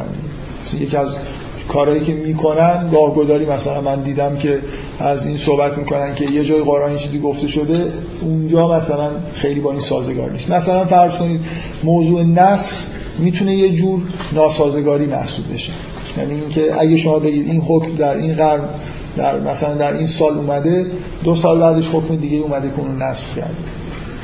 مثلا اگه شما ثابت بکنید که توی قرآن پدیده‌ای به اسم نسخ وجود داره، خب نمیخوام بگم چیزی ثابت میشه، میتونه این ادعا مطرح بشه که اینجا یه جور ناسازگاری در متن قرآن پیدا کرده که مسلمونا اکثریت متاسفانه به وجود نسخ در قرآن معتقدن. من چند بار موضوع رو گفتم، به نظر مثلا سوء تفاهم وجود داره به اون معنایی که یه آیه اومده باشه و یه آیه برخلافش اومده باشه، یه مورد هم در قرآن وجود نداره. و من قبلا خودم یه خورده بحث کردم و همون دفعه هم ارجاع کردم به کتاب خیلی خوب البیان مرحوم آقای خویی که در جزو مخالفین نسخه و خیلی خوب در واقع کاری که کرده اون موردهای معروف نسخ تو قرآن رو سعی کرده نشون بده که سوء تفاهم دیگه اصلا موضوع نسخه حکم اصولا نیست. ولی اگه نسخ ثابت هم بشه، مسلمانایی که نسخ قبول دارن که اینو به عنوان ناسازگاری نمیگیرن، به عنوان این میگیرن که مثلا فرض کنید یه احکامی به تدریج ابلاغ شدن تا وقتش نرسیده حکم نیومده. در اینو نمونه از ناسازگاری به اون معنایی که در مورد تورات گفتم اینجا نیست. به هر حال این بحثایی مطرح بشه یه نفر باید جواب بده. من فعلا میخوام برم سراغ این که کم کم نزدیک بشیم به اینکه چقدر میشه در واقع از نظر تاریخی دفاع کرد از چه دلایلی داریم که قرآن خوب جمع‌آوری شد فعلا بحثم این بود که نوع جوابری قرآن خیلی خوب جوابری محکمی از نظر تاریخی. باز یه چیزی که در مورد قرآن واضحه، اینم کلیاته، اینی که اختلاف نسخه های بین نسخه های موجود قرآن خب خیلی خیلی کم. شما در مورد مثلا تورات و اختلاف نسخه های فوق‌العاده زیادی بین نسخه های خطی موجود پیدا میکنید، همونطوری که در مورد کتاب انجیل هست. در مورد قرآن این اختلاف نسخه ها که بهش یه جوری میگن اختلاف قرائت، اختلاف های خیلی جزئی هست که بین همه متون قدیمی هم در مورد متون قدیمی این اختلافات میتونید پیدا کنید. دیوان حافظ هم شما هر غزلی از حافظ بردارید، نسخه برداری هایی که انجام شده برای این نسخه ها بیش از اون چیزی که در مورد قرآن ثبت شده و ما میدونیم اختلاف بین این نسخه ها وجود داره. بنابراین این این یونیفای یکسان بودن تقریبی نسخه ها هم برای جزء مورداییه که به نفع اعتبار در واقع قرآن و عدم تحریفش. شما یه فرضیه میتونید داشته باشید، اونم اینه که مثلا اختلاف نسخه های شدیدی وجود داشت در زمان عثمان. وقتی قرآن و عثمان جمع کردن نسخه ها رو از بین بردن و حالا اون چیزی که باقی مونده چون از قرآن و عثمانه اختلاف نسخه هاش کم. نکته اول اینه که خب دیوان حافظ هم از یه نسخه واحد استنساخ شده و کلی اختلاف بین نسخه برداری ها وجود داره. میخوام بگم یعنی حتی اگه از اون زمان هم این نسخه برداری ها ادامه پیدا کرده باشه تا زمان حال، بازم خب خیلی خوب نسخه برداری انجام شده. یه جور اهتمام مسلمان ها رو به دقیق نسخه برداری کردن از قرآن رو در واقع نشون میده. بعد بحث میره سر اینکه در زمان عثمان چه اتفاقایی افتاده، بعد از اونو یه جوری در واقع یه, یه چیزی رو من, من میخوام بگم همه این بحثا متمرکز میشه به اینکه قرآن در زمان عثمان چقدر خوب جمع آوری شده، خیلی خوب باقی مونده و ادعایی هم در مورد اینکه نمیدونم جورای عجیب و غریبی جمع آوری شده باشه نیست. تاریخ روشنی وجود داره. شما باید فقط بحث تاریخی که میکنید اعتبار قرآنی که در زمان عثمان جمع آوری شده رو در موردش بحث کنید. اینا هیچ کدومش در مورد تورات به طور مشابه یه همچین نقطه‌ای قوتی وجود نداره، نه چیزی مشابه نسخه عثمان وجود داره و نه نسخه برداری‌های دقیقی انجام شده در طی هزاران سال. اختلاف نسخه‌ها خیلی بیشتر از اختلاف نسخه‌های قرآن. خب یه نیم ساعت مثلا تقریبا بحث بکنیم در مورد اینکه چه دلایلی وجود داره از طرف مخالفین که در زمان عثمان قرآن خوب جمع‌آوری نشده و چه پاسخهایی وجود داره. من سعی میکنم تو همین جلسه اینا رو یه جوری جمع بکنم و به یه نظری بالا کم و بیش مستندی سعی کنم برسم، بگم که خودم در چه حد قبول دارم که مشکلاتی ممکن پیش اومده باشه. سلام علیکم. رئیس رئیس ویکی‌پدیای خوب هست. خب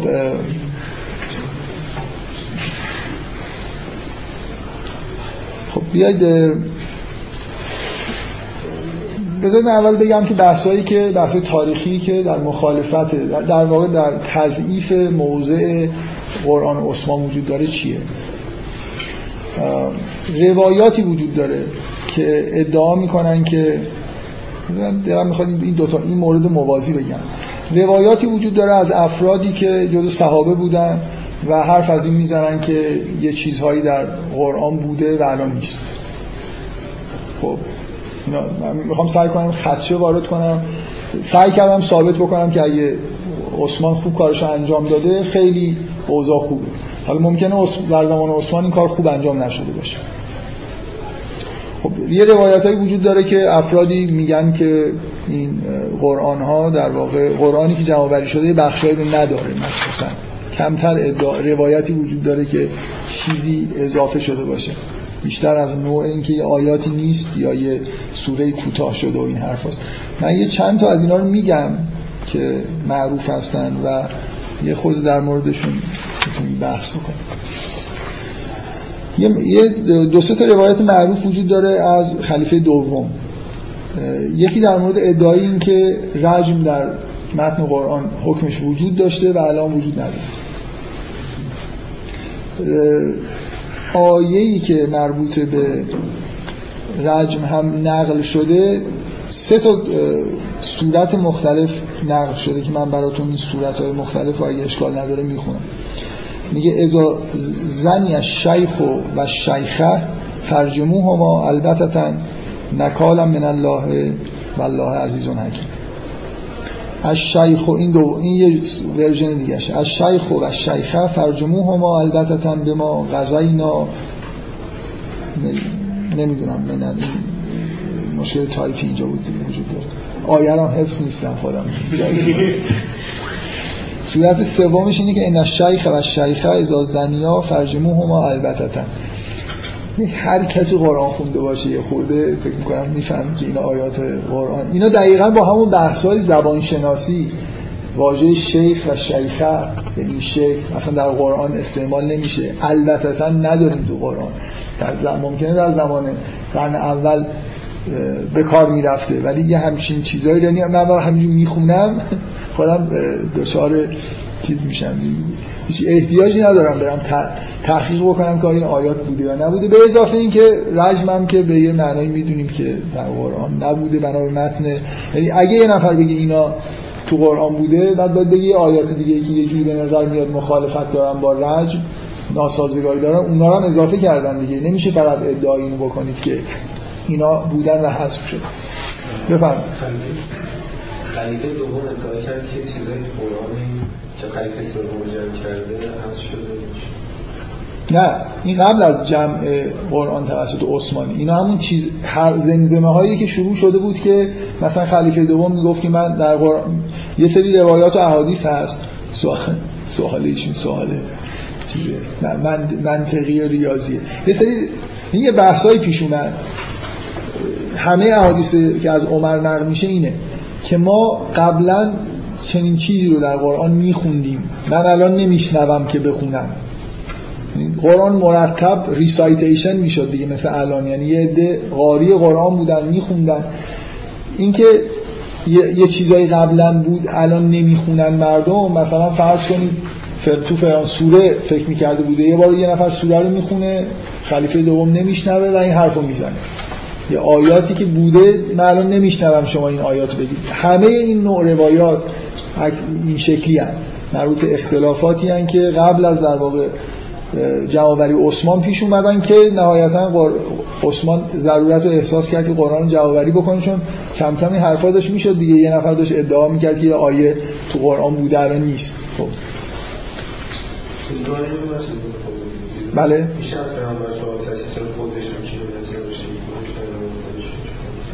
خب حالا این که در زمان پیامبر قرآن همچنان داشته نازل می شده و همونجور که نازل می شده تا حد ممکن تعداد زیادی حفظ می کردن و تقریبا همش هم نوشته می شده تا اینکه وسایل نگارش نداشتن. مثلا جمع‌آوریش در یه مجلد دیگه و پیامبر به نظر می رسه تا آخرین لحظات عمرش هم در حال تکمیل کردن آیات و قرآن بوده. طبعا افراد بعد از پیغمبر این کاری کردن.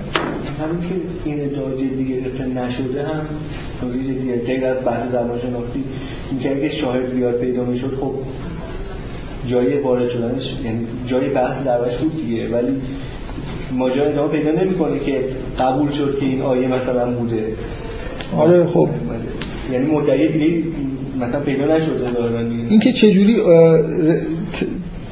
روایات تقریبا روشنی وجود داره هرچند نمیشه قطعی اعتماد کرد که مکانیزمش چجوری بوده. اگه کسی میومد میگفت این آیه هست باید میرفت شاهد میآورد. تعدادی از آدمای معتبر که حافظین قرآن بودن باید حمایت میکردن. خب وقتی کسی از این حرف حمایت نکرده طبعا در زمان عثمان هم این حرف پذیرفته نشد که همچین آیه‌ای بوده. اگه زبانشناس اون موقع داشتیم که اصلا احتیاج به شاهد نبود، واضح بود که اصلا این آیه نمیتونه باشه.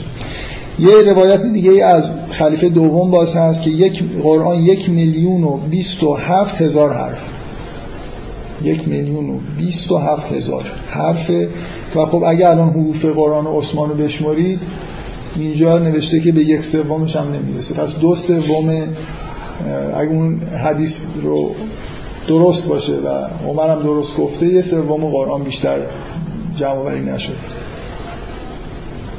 یه آیه دیگه ای باز که دو تا ورژن داره، ولا ترغبوا عن آبائکم فانه کفر بکم، یا ان کفر کفر بکم ان ترغبوا عن آبائکم.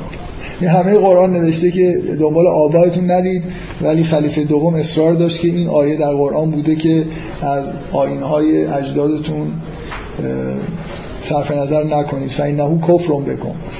حالا به هر حال این باز مشکل زبانشناسی و مشکل محتوایی داره که خب من دارم میگم که این ادعا وجود داره، این این نوع روایات و احادیث که میگن که چیزهایی در قرآن بوده و الان نیست موجودن. حالا من خود جدی تراشم میگم که مثلا از عایشه نقل شده که در دوران رسول خدا سوره احزاب دویست آیه خوانده میشد، و از یه نفر دیگه نقل شده که سوره احزاب نزدیک طولش به اندازه سوره بقره بوده، بنابراین سوره احزاب خوب جمع نشد.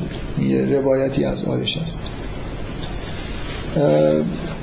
باز از مصحف عایشه یه همچین آیه‌ای نقل شده، ان الله و ملائکته یصلون علی النبی یا ایها الذین آمنوا صلوا علیه و سلموا تسلیما و علی الذین یصلون الصفوف الاول. واقعا این عدم هماهنگیش با لحن قرآن باز به نظر من خیلی واضحه. به هر حال همچین احادیثی وجود داره، اینجوری نیست که ادعایی وجود نداشته باشه که مسلمان‌ها بگن. ببینید یه بار اینی که یه مصحفی جمع شده، همه چیزهای تاریخی هم خوبه، هیچ ادعایی وجود نداره، خب خیلی خوبه. یا شما چی بر اساس چی میگید این تحریف شده؟ خلاصه دو تا آدم مؤمن وجود داشتن که مخالف عثمان باشن، عثمان رو زدن کشتن. ببینید اگه کارش بد انجام داده بود مثلا اون حداقل اونا میان ادعا میکردن که این قرآن رو بعد جمع کرده مثلا. در حال این, این وجود این احادیث یه جایی رو بحثی رو باز میکنه برای اینکه قرآن درست جمع شده یا جمع نشده دیگه. و خب این مورد استناد کسایی که تشکیک میکنن در جمع آوری درست قرآن هم قرار میگیره که همچین حرفایی هست. خب بذارید باز یه چیزای مشابه همین هست، من دیگه اینا رو یکی یکی براتون نخونم و معروف ترین چیزایی که من دیدم توی بحث‌های آکادمیکی که میکنن بهش اشاره میکنن، وجود دو تا سوره به اسم خلع و هفت که از سوره خلع از ابی ابن کعب که یکی از و ابن عباس. این دو نفر ابن عباس شهرت داره از نظر تاریخی که مصحف خودشون نداد به عثمان. اینو بعضیا دلیل برای این میگیرن که مثلا اختلافاتی وجود داشت و مصحف ابن عباس مثلا در اصلا منم راستی یا دروغ نمیدونم، به هر حال یه همچین حرفی هست. من اینو توی متون آکادمیک دیدم که جزء شبهات میگن که ابن عباس مصحف خودشون نداده یا هم همکاری نکرده، نمیدونم. یه همچین بحثی آکادمیکی وجود داره. این سوره یه سوره‌ای وجود داره به اسم سوره خلع که از آیات این سوره اینجا یه جوری نوشته که انگار این دوتا سوره یکیش تو مصحف ابن عباس، یکی ابن ابی یکی ابی ابن کعب، و بعد این آیات تو هر دوتا سوره اومده. این اختلاف بین اسامی من نمیفهمم. به هر حال این آیاتو بی اللهم انا نستعینک و نستغفرک و نثنا علیک بلا نکفرک و نخلع و نترک من یعجزک اللهم ایاک نعبد و لک نصلی و نسجد و الیک نسعی. یه همچین دعایی در واقع در متن یه سوره‌ای که بهش میگم سوره خلع وجود داشت. اینا مجموعه یه سری بحثاییه که از نظر تاریخی یه عده استناد میکنن که شبهه هایی در مورد جمع آوری قرآن در زمان عثمان موجوده. من همه حرفم اینه که اگه کسی میخواد شبهه‌ای در مورد تحریف قرآن وارد بکنه، باید در مورد جمع آوری قرآن در زمان عثمان باشه. راه دیگه‌ای خیلی به نظر میاد وجود نداره. آها بذارید یه یه نکته دیگه. یه عده‌ای یه بحثی رو مطرح کردن که نسخه های اصلی قدیمی‌ترین نسخه‌هایی که مربوط به قرآن میشه مثل مثلا نسخه تاشکند که میگن عین نسخه در واقع یکی از اون نسخه‌های اصل عثمانه که اونجا نگهداری میشه، یا نسخه معروف توپکاپی ترکیه، موزه توپکاپیه و باز شهرت داره به اینکه نسخه اصلی که از نسخه‌های زمان عثمانه. اینا منتشر نشدن هرگز توسط مسلمانان به صورت خود یعنی کپی برداری بشن و در اختیار همه قرار بگیرن، و بعضی از آدمای شکاک این شبهه رو پیش کشیدن که ممکنه همینجا مشکلاتی وجود داره، یعنی این قرآنی که الان روایت به اصطلاح قرائت عاصم به روایت حفص که متداول بین مسلمان‌ها شاید با اون قرآن اختلافات اساسی داره که منتشر نمیشه، که خوشبختانه همین یه مدت قبل نسخه تاشکند منتشر شد. من نسخه تاشکند رو ندیدم ولی احتمالاً شاید تو گیگاپدیا بشه اصل نسخه تاشکند رو هم دانلود کرد. در هر حال یه همچین اتفاقی در دنیای مسلمان‌ها افتاده که کامل اون نسخه رو ظاهراً کپی برداری کردن و انشالله که بقیه هم بکنن. در هر حال ببینید وقتی یه چیزی رو یه نفر یه جایی داره و اون مراسم آکادمیکو در موردش انجام نمیده این بحثا پیش میاد دیگه. شاید حالا این نسخه‌ای که اینجا هست یه تفاوتایی داره.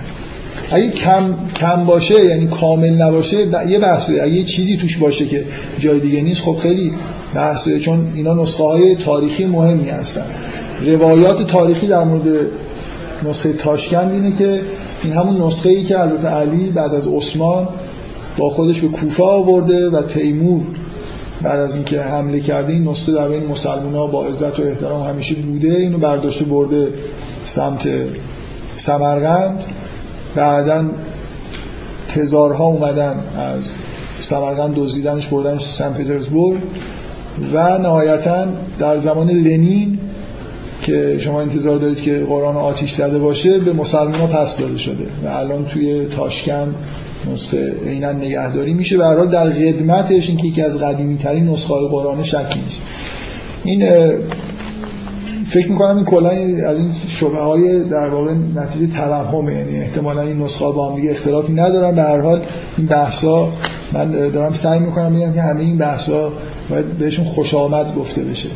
اگه نسخه منتشر شما جایی دیدید من دوست دارم که البته اینا همشون نسخه های کوفی ان، طبعا اعراب ندارن، نقطه گذاری شده نیستن، ولی باز اینکه کلمه‌ای توش باشه و نباشه کاملا قابل تشخیص بفهمه.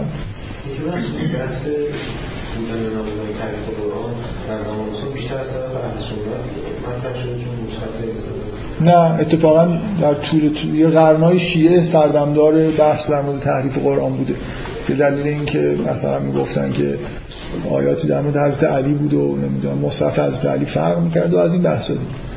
خوارج مدعی بودن نمیدونم سوره یوسف اضافی و از این بحثا. همه فرقه ها توی دوره‌های تاریخی گاهی از این حرفا زدن. مهم اینه که شما اسناد و دلایل به محکمه پسند داشته باشید در مورد صحت و صقم این نسخه.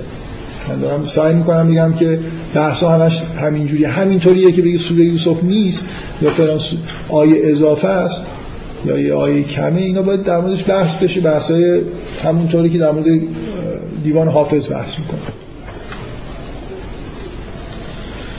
خب من یه مجموعی برای گفتم از چیزایی که نشون میده که روایاتی وجود داشته، کسایی که بحثای آکادمیکی میکنن در جهت اینکه قرآن مسیحی ها ببین یه واقعیتیه، حالا خیلی خیلی شاید خود این گفتنش بحث آکادمیک نیست ولی واقعیت مسلمیه که مسلمان‌ها از نظر سندیت کتابشون در این موضع خیلی خیلی بالاتری از مسیحی‌ها و یهودی‌ها هستن و خب این یه جور مورد حسادت مسیحی‌ها و یهودی‌ها همیشه بوده و حد اکثر سعیشون در این که بگن که این کتاب، یعنی حساسیت نشون میدن که اونا کتابشون مثلا فرض کنید کاملا مستنده، کتاب ما مستند نیست، بنابراین چون کتاب خودشون ایرادهای آکادمیک خیلی واضح داره خب از طرف مستشرقینی که حالا یهودیای مؤمنی بودن یا مسیحی بودن میسیونراز تلاش برای این که ابهام ایجاد بکنن وجود داشته. منتهی میگم بحث آکادمیک نیست، مهم نیست طرف نیتش چیه، حالا به هر نیتی اگه شما جواب دارید باید بدید دیگه. که الان این آدمی که در مورد ریشه‌های آرامی لغات و قرآن تحقیق کرده از آمریکا پول گرفته یا نمیدونم از فرانک، اصلا این مهمه واقعا که این انگیزش برای این کار چی بوده.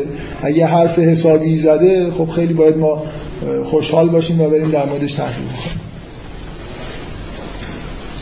خب من میخوام یه بحث کوچیکی بکنم در مورد این که شما این احادیثو که فرض کنید یه آدم آکادمیکی، یه آدمی که خیلی درس تاریخی داره میکنه، بیاد این احادیث رو برای شما بخونه و بگه که یه مشکلاتی وجود داره تو جمع‌آوری نسخه عثمان. حالا احادیثی وجود داره که اونا هم تعداد خیلی خیلی زیاد وجود داره در مورد میزان شدت اهتمامی که در جمع‌آوری قرآن و عثمان وجود داشته. و من مخصوصا یه حدیثی رو که الان اگه پیدا بکنم بعدم نمیاد اینم براتون بخونم، بذار حالا اینش مهم نیست. یه حدیث معروفی هست که اتفاقا ابی بن کعب که یکی از افرادیه که ادعا میشه که یه سوره اضافه به قرآن نسبت میداده، همون آخرین چیزی که گفتم، بحثی هست بین ابی بن کعب و عثمان، این خیلی جا نقل شده، سر این که آیه الذین یکنزون الذهب والفضه والذین است یا الذین است.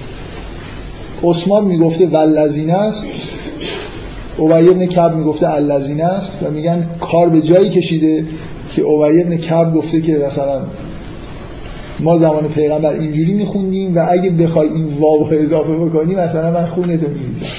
یعنی در این سر یه واو نشستن دارن بحث میکنن و عثمان حتی اتوریته اینو نداره اگه نظرش فرق میکنه با نظر دیگران، یعنی اگه مکانیسمی واقعا میگن گذاشتن که چجوری اگه اختلافی از حل بشه. اینجوری نیست که اگه عثمان یا عمر نمیدونم یه چیزی گفته باشه کسی قبول کرده باشه. انواع و اقسام اینجور احادیث داریم، احادیثی که حرف از این میزنن که چقدر با دقت جمع شده، چقدر روشن. ببینید من یه نکته‌ای که میخوام بگم اینه، شما تمام کتاب‌های مذهبی و ضد مذهبی رو که میخونید معمولاً این مشکل به نظر من توشون وجود داره که هر کدومشون از مجموعه تاریخ و روایات تاریخی و احادیث هر چی رو که مطابق فکرشون و میلشون هست همون رو نقل میکنه. یعنی اگه مثلا فرض کنید شما این آکادمیسیانایی که دارن اون آیا احادیث رو معتبر میدونن انگار اصلا این احادیث وجود ندارن، اشاره به اینا نمیکنن و شما در متون مذهبی که میخواد در ثابت بکنن که قرآن به خوبی نقل شده فقط این احادیث رو میبینید، اون احادیث رو نمیبینید. منصفانش اینه که شما حدیث رو وقتی نقل میکنید به این دلیل باید نقل بکنید که نه اینکه مطابق میل شماست، مطابق با تصورات شما جور در میاد. اینکه از نظر به اصطلاح نحوه نقل حدیث استحکام داره، یعنی روایتیه که شما میتونید با دلایل تاریخی بگید که این روایت درست. اینا منظورم میفهمید. شما تمام مثلا فرض کنید کتابای ضد دینی به تاریخ یه تیکه از تاریخ تبری رو خیلی دوست دارن، اون رو نقل میکنن. خب همون تاریخ تبری نوشته که پیغمبر سایه نداشت، خب نه اون که اون که مزخرفه که سایه نداشت. اینا میخوان این کتابه، خلاص این کتابه خوبه، کتاب مستندیه، یعنی تبری آدم منصفی بوده و داشته، آدم عاقلی بوده و رفته تاریخ خوبی نوشته، خب همش همش درسته دیگه. اگه تاریخ تبری درسته که با این همه توش در مورد معجزات پیغمبر، معجزاتی پیغمبر نکردم حرف زده شده. ببینید من, من میخوام بگم یه جایش که مطابق میلشونه در بست قبول میکنن و میگن اینو تبری گفته و خب تبری خیلی چیزای دیگه هم گفته. من, من میخوام بگم طرفین خیلی در نقل روایات تاریخی منصفانه عمل نمیکنن، یعنی به صحت و صقم و استحکام تاریخی روایات خیلی توجه نمیکنن، به مطابق میل خودشون بودن و نبودنش توجه میکنن. الان به نظر من در مورد مجموعه احادیث رو که نگاه میکنید خب از هر دو طرف یه سری احادیث هست که بعضیا میگن که یه چیزایی کمه، بعضیا میگن که حتی یه واو مثلا اینجا کم و زیاد نشد. خب هر دو تا هم احتمالاً برید شاید بتونید بگید که تو کتابای معتبری اومده باشه. من میخوام بگم که نه، اگه اصلا هیچ حدیثی در مورد کم و زیاد شدن وجود نداشت خب باز بحث کردن خیلی قاطعانه میشد گفت خب پس یه واو کم و زیاد نشده، ولی وقتی وجود داره یه مقدار باید در واقع دقتایی بکنیم که بیشتر مطمئن بشیم که این نسخه نسخه خوبیه یا نسخه بدیه. من چند تا نکته قبلا گفتم، میخوام اینا رو تکرار بکنم که فکر بعضی‌هاش هم شاید قبلا در موردش بحث نکردم. من فکر میکنم که اینا دلایل خوبی هستن، بدونی که بخوام خیلی وارد جزئیات بشم، که یه جوری به ما میتونه اطمینان بده بدون بحث تاریخی کردن در مورد اینکه حالا این احادیث درستن یا اون احادیث، که قرآن در زمان عثمان خیلی خوب جمع شد. یعنی از خود متن قرآن من میخوام سعی کنم دلیل بیارم که با حساسیت کافی قرآن رو جمع آوری کردن. یعنی این شکلی نبوده که به این قصد که یه چیزی اضافه کنن یا یه چیزی کم بکنن این کار رو انجام داده باشن. صادقانه در یه زمان کوتاهی بعد از پیغمبر وقتی دیدن که اختلافاتی داره بین قرائت‌ها پیش میاد، سعی کردن یه نسخه معتبری از قرآن تهیه بکنن و هر کسی هم که می اومده این روایات رو به نظر می رسه درسته که هر کسی می اومده دلایلی داشته به اندازه کافی افراد در واقع بودن که میگفتن که این آیه اینجوری بوده، میپذیرفتن. یه کسی هم یه ادعایی میکرد در مورد یه آیه، کسی پشتیبانیش نمیکرد، نمیپذیرفت. حالا اینکه این کس خلیفه بوده یا نبوده و اینا هم خیلی اهمیت نداره. اینا تاریخ جمع‌آوری قرآنه. من نمیخوام بگم از سندهای تاریخی بیارم، میخوام سعی کنم بگم که توی قرآن نشانه هایی هست که تایید میکنه که با به میل خودشون جمع نکردن، خیلی سعی کردن که واو کلمه به کلمه در واقع عین اون چیزی که هست رو جمع کنن. من قبلا این دلیل رو یه بار بهش اشاره کردم، الان مجددا میگم تو قرآن به وضوح عبارت‌هایی وجود داره که اشتباه گرامری حساب میشن به این معنی. یعنی با گرامر عرب اونطوری که عرب بیان میکرده تفاوت داره. واژه‌هایی وجود داره که برای عرب نامعنوس بوده، هیچ شکی توی این نیست. هیچ آکاد... بحث آکادمیکی نمیشه انجام بده یه نفر و این رو مورد تردید قرار بده که بعضی از واژه‌های نامعنوس توی قرآن بود که میگن که تفسیر قرآن در قرن اول مخصوصاً معطوف به این بود که واژه‌ها رو معنی بکنه. من یه بار این روایت رو به مناسبتی گفتم که خلیفه دوم یعنی یه بار بالای منبر گفت که گفت من این آیه و فاکهتن و ابن، فاکهه رو الان میفهمیم یعنی چی. کسی توی جمع هست که بدون ابن اصلا یعنی چی، کلمه معنیش عربی چی میشه، کی کجا مثلا این واژه رو شنیده؟ این واژه‌ای نبوده که روزمره ازش استفاده بکنن. دلایل قاطعی وجود داره زبانشناسی که ایزوتسو در موردشون بحث کرده که واژگان قرآن غیر از نامعنوس بودن خیلی از واژه‌ها مخصوصا توی جز جزهای آخر، واژگان قرآن با نحوه استعمال عرب در اون زمان تفاوت داشته. من بحثم توی اینه که مثلا قبلا من این روایت‌های خوندم براتون. مثلا عایشه میگه که میگه ما در زبان عربی اینجوری نمیگیم، اینو مؤمنون نمیگیم، مؤمنین میگیم. یعنی میخوام بگم اینجوری نیست که شکی وجود داشته باشه که این تفاوت‌های گرامری متوجهش نبودن.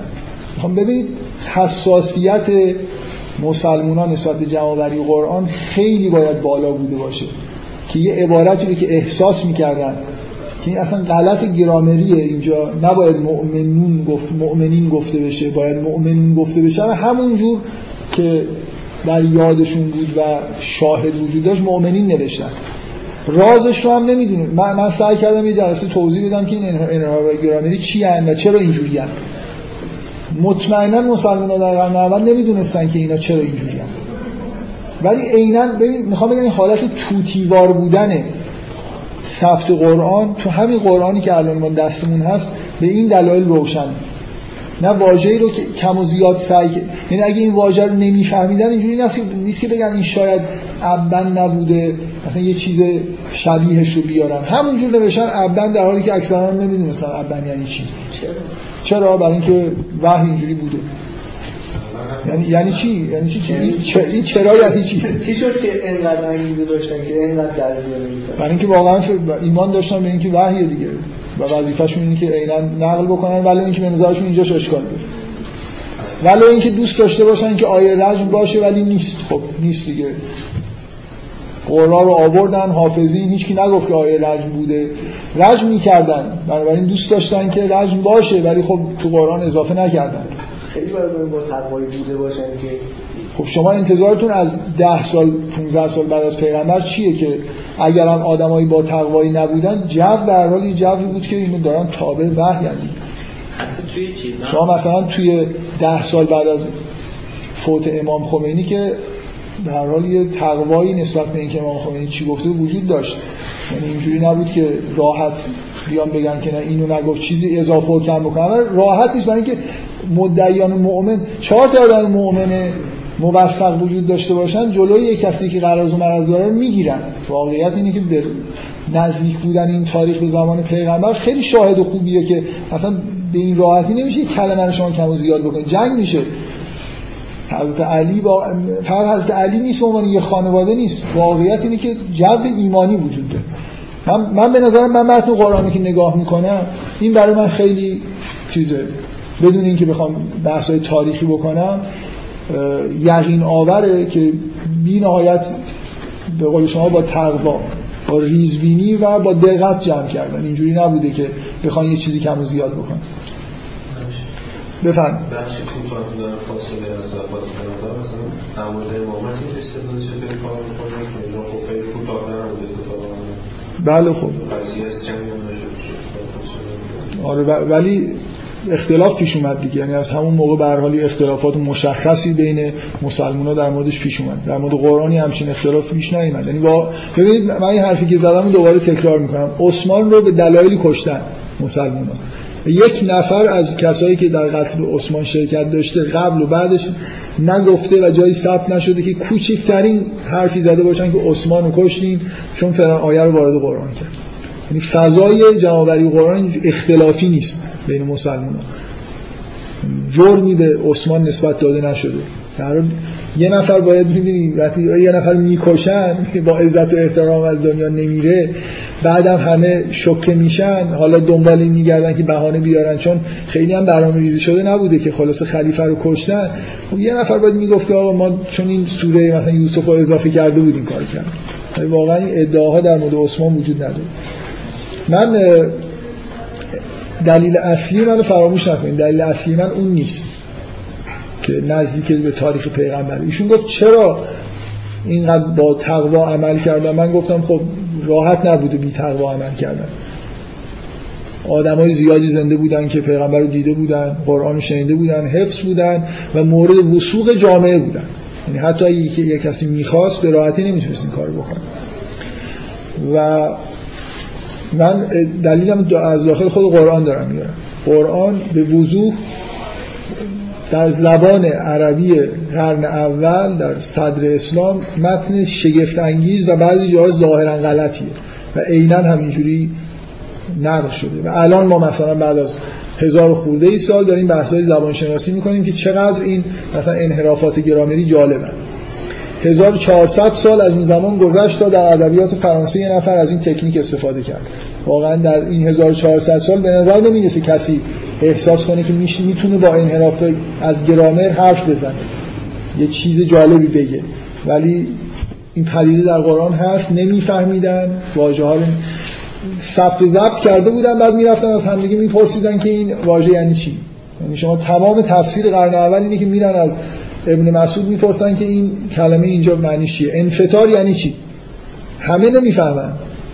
و من این روایت هست فکر میکنم ابن عباس میگه من نمیفهمیدم که اذا سمان فترت این انفطار یعنی چی، تا اینکه یه روزی یه عربی از بادیه اومده بود و داشت حرف میزد و من شنیدم که گفت که من زمین کندم و یه چاهی انفطرت، که من تازه فهمیدم که انفطار یعنی اینکه یه چیزی بشکافه و از درونش مثلا یه چیزی بیرون بیاد، اینو میگن انفطار. بله مثلا مصطلح نبوده که ابن عباس در مکه این واژه براش خیلی آشنا بشه. این دلیل بر اینه که حساسیت به خرج دادن موقع جمع‌آوری قرآن. اگه خیلی ضروری نیست من میخوام پنجاه تا ده دقیقه تموم بکنم. نکته دیگه اینه که شما برخلاف اون چیزی که در مورد تورات گفته میشه ادبیات یک دستی توی قرآن میبینید. اینقدر این ادبیات ادبیات منسجمیه که حتی شمایی که متخصص زبان عربی نیستید یه مقدار قرآن خونده باشید، وقتی که من میگم که از شیخ و از شیختن نمیدونم فرجمون اما البتتن همتون خندتون میگیره، یه جورایی میفهمید که این مثل اینکه من الان یه شعر فرض کنید سبک هندی بخونم بگم مال این, این مال حافظه، خب یه نفر یه خورده ادبیات لازم است دیوان حافظ حفظ باشه، میدونه این مال حافظ نیست، محال حافظ اینجوری گفته باشه. قرآن اونقدر سبک داره، استیل داره که راحت نیست یه نفر بخواد یه آیه هم توش اینسرت بکنه تو چشم میزنه. یعنی این یگانگی واژگان قرآن واژگان محدودیه، خیلی توی محدودهای خاصی به غیر از مثلا یه سری حالا جزء سیوم یه خورده بذارید کنار، واژگان واژگان یک دستیه، نحوه استعمالش نحوه استعمال روشن و مشخصیه. بعضی از واژه‌های مصطلح در زبان عربی مطلقاً تو قرآن نیومدن، هیچ واژه‌ای. من یه بار اینو اشاره کردم با ریشه شجاعت یا نمیدونم مروت، اینا که واژه‌های اصلی اخلاقی عرب بودن در قرآن ذکر نشدن. اینی که راحت نیست، یعنی یه عرب اگه می‌خواست در همون زمان حتی یه چیزی من همون طوری که اضافه کردن یه چیزی به دیوان حافظ پنج قرن بعد سخت میشه، مگه این نفر واقعا حافظ شناس بزرگ باشه، واژگان حافظ دیگه خوب بلد باشه، اون سبک براش جا افتاده باشه؟ برای خاطر اینکه پنج قرن که میگذره اصلا نحوه استعمال واژگان این چیزا تغییر میکنه و ناخودآگاه طرف ممکنه براش عادی برسه که اینجا از این واژه استفاده بکنه، در حالی که بعداً بتونید بگید که این مطلقاً مورد استعمال حافظ نمیتونسته باشه. قرآن اونقدر از زبان عربی زمان خودش فاصله داشت که اعراب همون موقع هم نمیتونستن به راحتی یه جمله درست بکنن که بشه اینو اینسرت کرد تو قرآن. برای همینه که این موارد معروف رو که من براتون خوندم همش یه جورایی بدون بدونی که شما زبان شناس باشید حس میکنید که این با لحن قرآن با واژگان قرآن سازگار نیست. یعنی این سبک داشتن قرآن خودش دلیل بر اینه که در واقع جمع‌آوری شده، نه اینکه نوشته شده باشه توسط افراد مختلف. خب من چیزی که میخوام نتیجه بگیرم این نیست که الان ما یه قرآنی دستمون هست و این واو به واو عین اون چیزیه که از پیغمبر. من میخوام حداقل سعی کنم بگم که نتیجه‌ای که از این بحثا میشه گرفت چیه. نتیجه‌ای که میشه گرفت اینه که قرآن در حد یه کتاب مثلا فرض کنید شعر دیو... کلیات سعدی اعتبار داره، یعنی که برای نسخه برداری شده، هر چقدر هم دقت کرده باشن. همین الان هفت روایت یا چهارده روایت قرائت قرآن داره. اگه وقت میشد این کتاب چهارده روایت آقای محمد جواد شریعت آورده بودم، حالا شاید فکر کنم میشه تو یه رو این کارو کرد. برنامه این بود که به شما از جمع بپرسم که یه سوره ای رو که حالا احتمال رفت همین سوره‌ای که در موردش بحث کردیم و بگید حالا خیلی هم طولانی نباشه، همه اختلاف قرائتاشو ببینید و اینکه حدوداً دویست مورد در قرآن اختلاف قرائت‌هایی وجود داره که تفاوت معنی ایجاد میکنن. این من میگم بحث تاریخی تفاوت معنی‌ها. من علت این می‌خواستم بخونم اینه که وقتی میگن تفاوت معنی ایجاد میکنه ببینید که تفاوت معنی‌ها زمین تا آسمان نیست، خیلی جزئی هست، ولی به هر حال یه فعل مجهولی هست که یه در یه روایتی معلوم خونده شده، نمیدونم یه جایی مخاطب فعل در حالی که یه جایی مثلا غایب خونده شده به جای تیه هست و الی آخر، که اینا بعضی‌هاش برمیگرده به اینکه خط کوفی نقطه نداشته، بعضی‌هاش برمیگرده به اینکه در نسخه برداری‌ها و سینه به سینه نقل کردن‌ها اشکال اشکالی پیش اومده و الی آخر. به هر حال اینجوری نیست که الان یه نفر مدعی باشه که قرآن کسر و زمش رو هم میتونه تضمین بکنه که همین روایت به اصطلاح عاصم عین اون چیزی که بر پیغمبر نازل شد. و اینکه مسلمونا خوشبختانه لااقل شما میبینید در ایران مشکلی وجود نداره که یه نفر اختلاف قرائت‌ها رو در یک کتاب همش بنویسه و چاپ بکنه، حساسیتی وجود نداره، چون این روایتایی به نظر من ساخته شده که حالا خدا پدرشون بیامرزه که این روایت‌ها رو ساختن که گفتن همه اینا کلام خداست و حساسیت ها رو از بین بردن، وگرنه ممکن بود این نهضت ضد قرائت غیر از عاصم به وجود بیاد، مثلا بخوان یونیفاید کنن.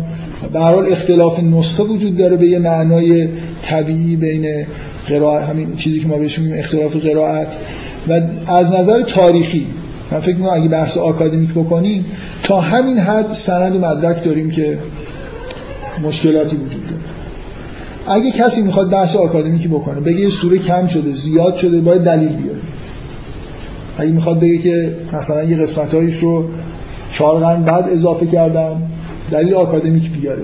من میخوام بگم که از این مقدار چیزی که ما میدونیم از نظر تاریخی به نظر میاد که در زمان عثمان حد اکثر سعی خودشون کردن. هیچ کس نمیتونه به نظر من الان ادعا بکنه که شاید یه آیه‌ای در قرآن بوده و الان نیست. نمیشه قاطعانه به نظر من کسی دلیل بیاره، مثلا دلایل فلسفی و عرفانی بیاره که نمیتونه اینجوری نشده باشه. دلایل تاریخی تضمین نمیکنه که یه آیه کم و زیاد شده باشه، تضمین نمیکنه. ولی وقتی دلیل ندارم که به یه آیه شک بکنم یا بگم یه آیه بوده، اگه یه روایتایی وجود داشته باشه، یه سوره‌ای واقعا وجود داشته باشه، اگه الان یه نسخه‌ای پیدا بشه که ثابت بشه که خیلی قدیمیه، مربوط به قرن اوله، و توش یه سوره‌ای باشه که تو قرآن نیست، خب این باید بررسی بشه دیگه، که با استدلال‌های عرفانی نمیشه این رو رد کرد که نه نمیتونسته یه همچین سوره‌ای باشه. شاید اختلافات مثلا یه خمره‌ای پیدا بشه در صحرا هم که به نظر میاد تو خمره کتابا خوب میمونن، شاید یه خمره‌ای پیدا بشه و توش ده تا نسخه از قرآن باشه که اختلافایی با هم دیگه دارن. نمیشه به نظر من رد کرد یه همچین احتمالی رو. ولی تا الان اگه نخواهیم تحمیل بکنیم یه چیزی رو، یعنی همونجوری که ب... من... کسی نمیاد بگه دیوان حافظ کلا نمیدونم توش یه غزلیاتی بوده و مثلا حذف کردن نصفش، نمیدونم یه میلیون خورده حرف بود الان این قدش مونده. اگه کسی همچین حرفی بزنه کسی حرفشو گوش نمیده، برای اینکه سند ارائه نمیکنه برای حرفش. در مورد قرآن هم ما اسناد مدارکی نداریم که خیلی شک بکنیم در اینکه چیزایی کم و زیاد شده، ولی اینکه آیا احتمالش وجود داره یا نه، آیا در آینده ممکنه نسخه های جدیدی از قرآن پیدا بشه و بعد احتیاج به تحقیق پیدا بکنه که چیزی یا آیه‌ای کمه یا زیاده، احتمالش از نظر من منتفی نیست. من دلایل عقلی و نقلی ندارم که این رو منتفی بکنه، ولی تا وقتی که یه همچین شرایطی پیش نیومده به نظر میاد که فعلا همه اسناد مدارک دال بر اینه که اختلاف نسخه‌های قرآن در همین حدیه که ما بهش میگیم چهارده روایت، مثل اختلاف نسخه‌های خطی مثلا دیوان‌های شعر. خب من یه خورده زودتر تعطیل میکنم، الان انشاءالله جلسه آینده تا خود هشت